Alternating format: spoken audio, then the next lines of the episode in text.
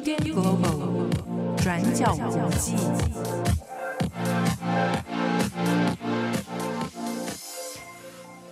Hello，大家好，欢迎收听 UDN Global 转角国际 Daily Podcast。我是编辑唐蜜，我是编辑七号。今天是二零二零年十月十九号，礼拜一。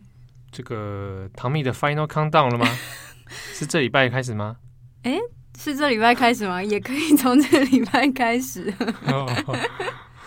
还会再出出现蛮多天的啦，听友们就是稍微这样算期待一下嘛，可以期待一下。我觉得我们听友最近在 Daily Podcast 上面，比如说留言或什么的，越来越、嗯、次数越来越低了，有可能有可能受到你的影响，才没有，他伤心到打不出字来，才没有。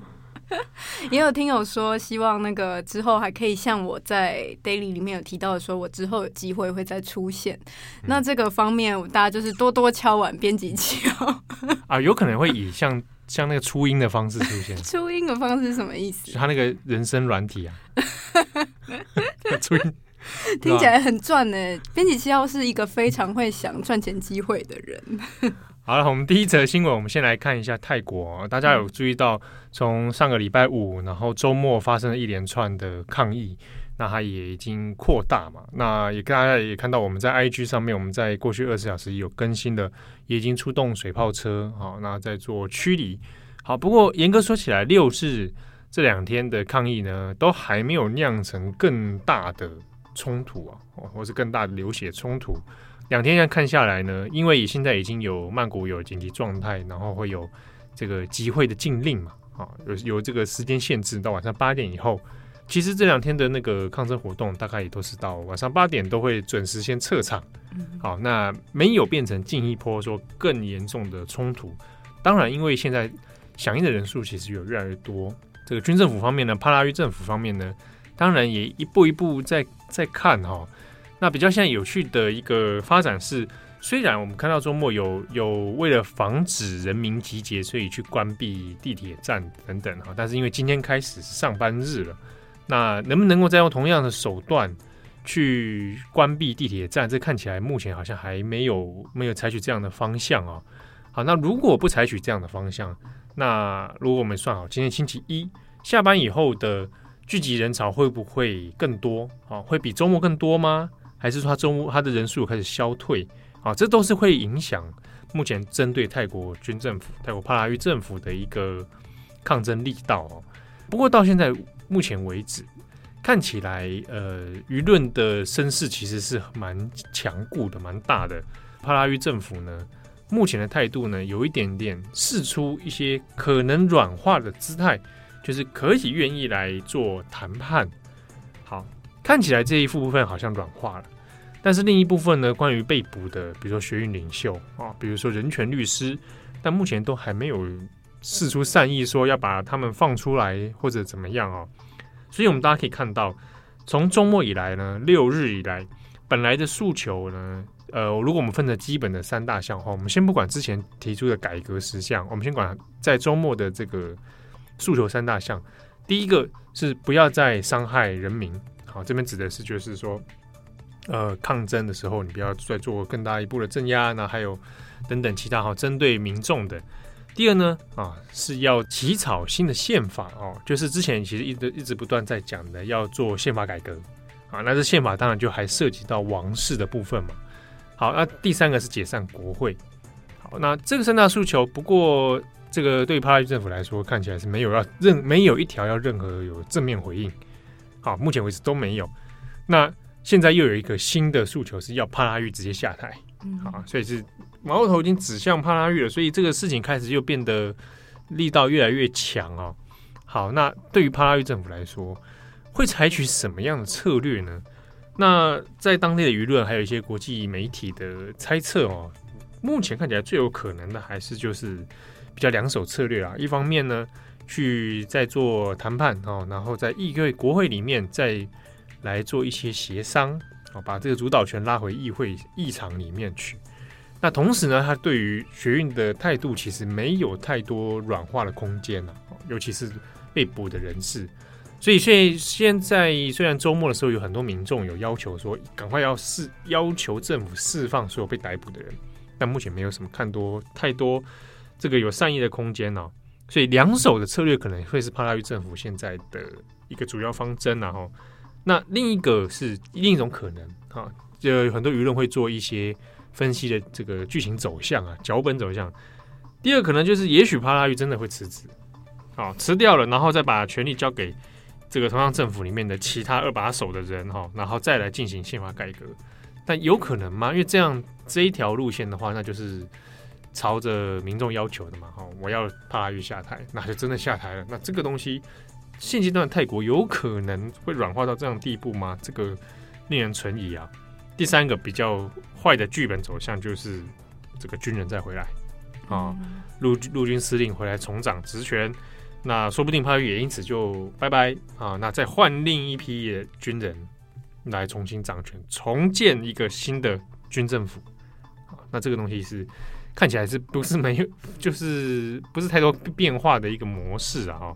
好，所以大概目前有这样的情况。那除此之外，我们讲另一个背景哈，在最近的相关泰国新闻里面比较少提到的，中国上上周其实上周王毅有去泰国啊，就在上周四的时候，其实上一上一周蛮多抗争已经陆陆续续在起来了哈。王毅，中国的外交部长王毅去了泰国一趟。见了帕拉玉啊，献上了这个中国对泰国的祝福啊！我还以为献上了什么镇压的。没有没有没有没有，中国一向会在这些事情上都会说，中国不涉入他国内政事务。嗯、啊，当然的确他不大会直接干涉了。那王毅为什么去去泰国？主要其实是为了经济建设相关的合作计划。那尤其是针对所谓的东部经济走廊，泰国东部经济走廊，那中国有大量出资，这跟一连串其实中国往周边，尤其东南亚国家的这个经济介入啊，或者以经济合作之名的这样的介入呢，其实是呃中国近年的一个也是战略方向之一啊。所以呢，呃，他承诺了很多泰国有关于比如双方技术合作啊、经济合作啦，那特别在基础建设啊。啊，中国愿意出资啊，这个这个方式其实在中国对很多其他国家有使用过嘛。好，那呃，在王毅见了帕拉育之后呢，也有带了这个口信啊，就是习近平对泰国王室的这个祝福啊。那这个希望大家中泰之间两国友好。那这个脉络里面比较有趣，是因为其实在近期的抗争里面也常常提到，有人就觉得说，哎，泰国其实近几年跟中国走得很近。啊，那那是不是以就立场上来讲，帕拉语来说也不大可能会为了学运的事情就下台。好、啊，他现在正在掌握着某种泰国的经济的，也许一个转机或者一个命脉啊，所以看起来某种程度上可能跟泰国背后经济政治脉络的发展有一点点这个牵涉了，哈，有点关联。好，这是一个目前当前泰国一些政治经济背景的。一个小脉络补充啊，但是这个脉络补充会不会未来影响到帕拉育的这个决策走向啊？我觉得是可以会观察的。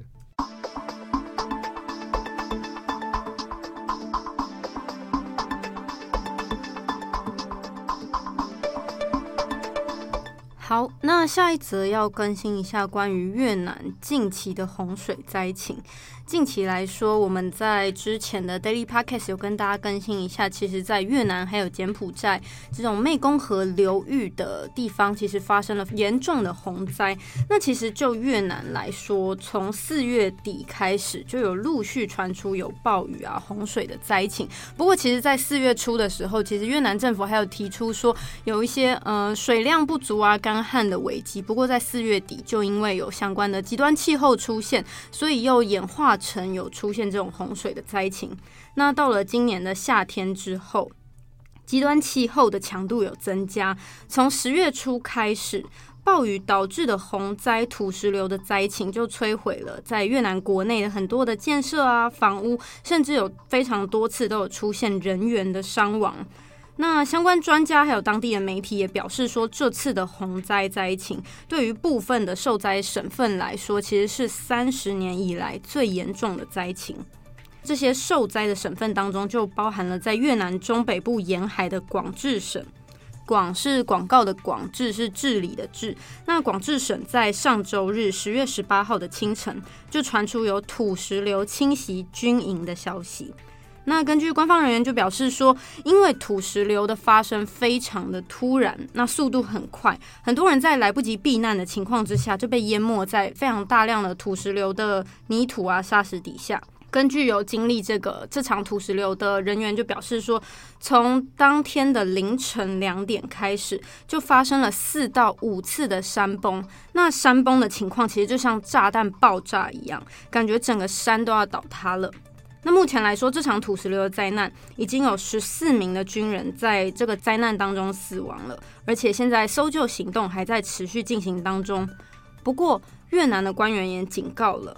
很有可能会发生再进一步下一次的土石流，因为现在的整个雨势啊、暴雨的情况还是在持续下去，并且在十月初的时候，越南的呃中北部、中部其实就有遭受到一个台风叫做南卡的侵袭。那在当时其实就有救难队员。原本在越南的成天顺化省要救援当地的水电工人的时候，没想到就遭遇到下一波的土石流，在当时救难队就有十三名的队员死亡了，然后也有部分的呃参加整个救援的部队啊，或者是相关的设施都有遭到损毁或者是伤亡。所以官员也表示说，在这样的情况有这样的潜力的发生的话，目前就算要进行这个军营的救援，还是希望。官方或者说相关的救难人员可以讨论出更安全的救援方式。那这个极端的暴雨情况，大家就会关注说，为什么在四月初的时候还是就是还是干旱的情况，但是到了四月底开始就陆续传出暴雨的情况呢？其实像这样的情况，从二零一九年开始就有频繁出现了。那就是刚刚讲到的是极端气候的影响，再加上热带低气压出现，所以这种非常严重的暴雨灾情或者是干旱交替的情况，其实频率发生的频率是增加的，像是整个平均的气温会增加，降雨量也增加。但是事实上，虽然说降雨量增加了，但是它们的分布是非常不平均的。要么就是一下子下成像现在十月的状况，就是不断的暴雨，但是有时候又完全几乎没有下雨的情况。所以这样子极端的灾情就不断的在越南交替着。再加上今年的夏天洪灾发生之后，又有台风陆续的侵袭越南，那不只是重创到当地的经济，那呃原本已经遭遇了暴雨的灾情，正在重建啊救援的过程当中，这时候台风或者是热带的低气压再度来袭，其实这样的灾难是不断的重演，那重建就变得更加困难。那就先讲一下目前的洪灾数据来说，今年十月以来，根据越南官媒越通社的统计数据，截至十月十八号的晚间，已经造成了八十四人死亡，三十八人失踪，然后有数十万的房屋是遭到摧毁的，而且现在已经有省份因为灾情太过严重，已经暂时停课、关闭学校，也有官方针对于部分的受灾地区在发放粮食啊，提供援助。不过，就舆论还有官方的态度来说，对于未来的灾情其实是蛮不乐观的。因为刚刚有提到，就是不断会有热带低气压，或者说呃雨势还是在持续下去。那就这周的情况来说，在周末以前还是会出现大量的降雨，而且还是会出现热带低气压的侵袭。好，那这边也补充一下，刚好今天日本的首相菅义伟。也第一次出访，那出访的地点就在越南。好，那当然，不过双方，呃，今天上午的时候在河内，就是双方有碰面了哦。那主要还是针对于日越之间的合作关系。那有关于灾情的部分，其实比较少谈到了哈。那这边补充一点是，呃，菅义伟这一次的出访是他上任以来第一次的海外出访啊。那两个站，就是一个在越南，一个是印尼。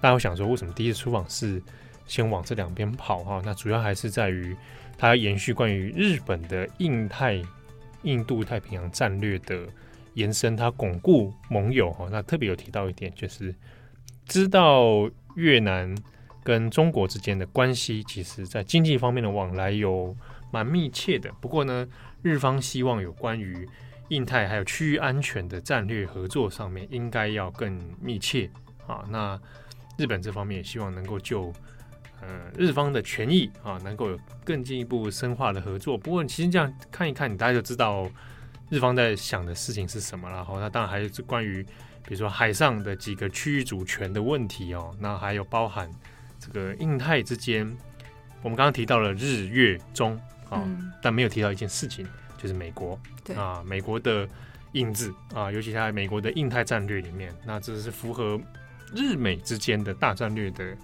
版图啦。啊，那我们再对比刚刚前面讲到的泰国，中国方面也在各个其他东南亚城市，呃，区域国家里面在做一些施力啊。然后再看日本这边在施力，就是那个。版图的扩张，哦，其实有一点点在正在慢慢慢慢，对，慢慢的也没有到角力啊，角力是双方已经在碰撞的，叫角力哈。这个在双方在做一些延伸的布局，嗯，关系的深化。啊，是，其实也跟之前有讲到的湄公河跟呃美国的伙伴关系这件事情有点关系。对对对对，没错。对，其中这也算是美国也希望可以加强在东南亚的政治方面，或借由经济方面，然后希望可以深入到像这个版图的影响力。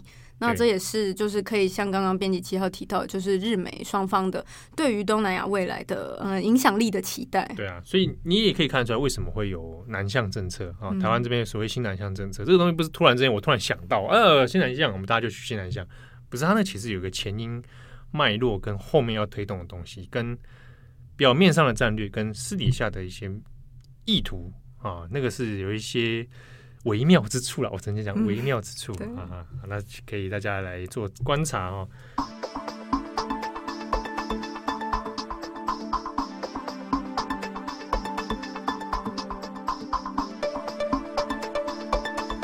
最后一则，我们大概补充一下，因为呃，今年二零二零年，其实我们看起来，从二零一九到现在，各个国家的关于抗争哦，民众抗争的新闻其实蛮多的。那除了今年的泰国之外呢，在智利，智利如果大家还有印象的话，就在去二零一九年十月的时候，那个时候反送中也还在这个如火如荼的燃烧的时候呢，智利也爆发了反政府、反独裁政府的抗争，而且也也有发生镇压，然后有人死亡，数千人甚甚至到上万人被捕。那当时的抗争有到一定的阶段之后。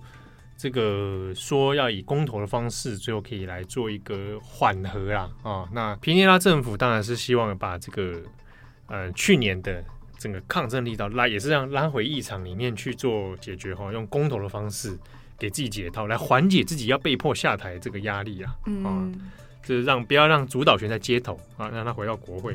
好，现在一周年了，抗争还是又再再一次的爆发哦。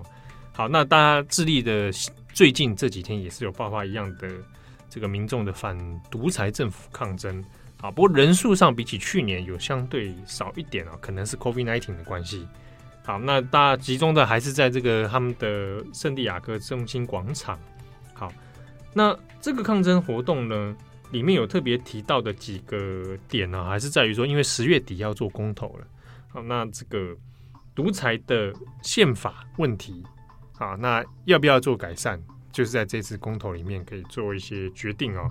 那我们这边补充一下脉络，从去年到现在，他那个抗争在抗争什么？哈，那主要其实那个问题涉及到问题蛮蛮多重的，包含对于比如说教育系统改革啊，这个健保啊，然后还有养老就是退休金改年金改革的问题，然后年轻年失业啊，所以在去年的时候，其实看到不少的是。大量的青年人、青年世代哈，呃，处于失业状态的，处于这个呃教育系统出问题的，然后要做独裁政府的一系列的改革哦。那呃，去年度的抗争虽然很激烈，但是呃，所得到的要求，对吧？你争取到的成果其实有点有限哦。那今年度再次爆发，有没有办法说再一次的去推动这个关于整个智力的？独裁政府这件事情去做改善，那可能还有有的要看哦。另一个是呢，补充一下，在巴基斯坦也一样也有反政府的抗争哦。那巴基斯坦这个部分，呃，其实你可以看它的几个原因也都很相似，还是在基本上在于经济部分的问题，然后要去做抗争哈。好，那可以看到一二零一九到二零二零之间。蛮多此起彼落的这样的事件在发生的。嗯。我我自己，对你自己讲，就还是没有，我是想分享一下我对于这种国际新闻的感受。我就会觉得就是这样子一路从二零一九，然后做到二零二零，有时候就会觉得好像不断的重蹈覆辙，就是他们不断的上街，或者说政府利用其他的方式试图让这个热度下降，但是没多久，就是当人民意识到说，哎，整个事情又还没有改善，然后他们在上街的时候，就是会在想，这些人真的非常勇敢，就是你们。就是这一年来，也可以看出政府或者说官方的态度是试图想要化解，或者说他们其实是拥有更多的，甚至军事，然后警方或什么的权利，然后他们也没有意图真的要正面应正面来处理你的诉求。那你再站上去的勇气，或者说再站上去的那个动力是什么？我觉得非常不容易。我我觉得应该说这或者这两年看下来，其实有很多的人，包括不只是香港哈，国外也有开始很多人都在检讨警察暴力这件事情。但有很多人，你看从去年反送中就会有人讲嘛，嗯、呃、啊，你们抗争者那么撕呃很暴力，所以警察撕裂社会，所以警察对你镇压很应该啊，我、嗯、警察对你使用这个武力，对，就是要控制秩序啊，社会是需要秩序这种说法。对对对，那那你再看美国也有类似的情境啊，包含包含到 BLM 啊。那 BLM 里面其实有你讲起来也有很多种脉络了，包含的抗争者也持武器这种也有，嗯、那也有不持武器然后被警察暴打的也有啊。那在这之中，很多人的讨论里面会说啊，你看美国警察那样那样哦、呃，如果在美国早就怎样怎样，嗯、有没有这种言论？非常多。呃，当然那个问题在于是说，美国警察的脉络里面，美国警察也不是世界里面警察数一数二优秀。就是你就觉得他没有警察问题吗？他也是有他的问题存在的。哦，我今天还是要讲一件事情，就是从去年的时候，我记得好像我们在 Daily 中有回复过听友，一般民众抗争民众使用的暴力，跟警察公权力所使用的过度武力相比之下，公权力所使用的这个过度武力是非常非常危险的。我觉得是非常不对等的，双方是不对等。对，不对等之外，是警察的武器是谁买的？政府，政府，政府的资金哪来的？税金。嗯，换句话说，是你的税金。你可以讲讲，你的税金买了警察的装备嘛？好，那警察如果今天过度武力之后，或者警察犯法了，谁来办他？对，我们就以香港的例子嘛。香港警察 A 做了很不对、很违法的过度武力的事情，那找谁来办？警察逼吗？这个一一伙的。对啊，如果我们抗争者。抗争者真的做出了违法的事情，比如杀人、过度伤害或什么这等等啊，他可以被法律制裁。制裁，他可以被有法律存在嘛？嗯。好了，如果今天执法者正在做违法的事情的时候，你这个问题怎么办？找另一个执法者吗？还是找什么？对不对？这个这个就是中间一个问题所在。所以，呃，我觉得是大家 冷静下来哦，可以用一些不同的角度来看一些这些事情。不过，的确有这样讲起来，这这两年来说，人心对受到，我觉得受到某种一定程度上新闻的冲击跟浮动是存在的，对不对？心里面还是多少会有点痛苦。对，那希望泰国的街头的大家现在都可以平安的度过这一场困难。对，那我们在 IG 上面也有做了一些相关的分享哦。那有些呃听众好像有有想说，哎，怎么样寻找管道去支持啊？可以，其实已经有很多不少台湾有人在串联的。所以大家可以再找一些相关的资讯。好，那感谢大家的收听，我是编辑唐蜜，我是编辑七号，我们下次见，拜拜。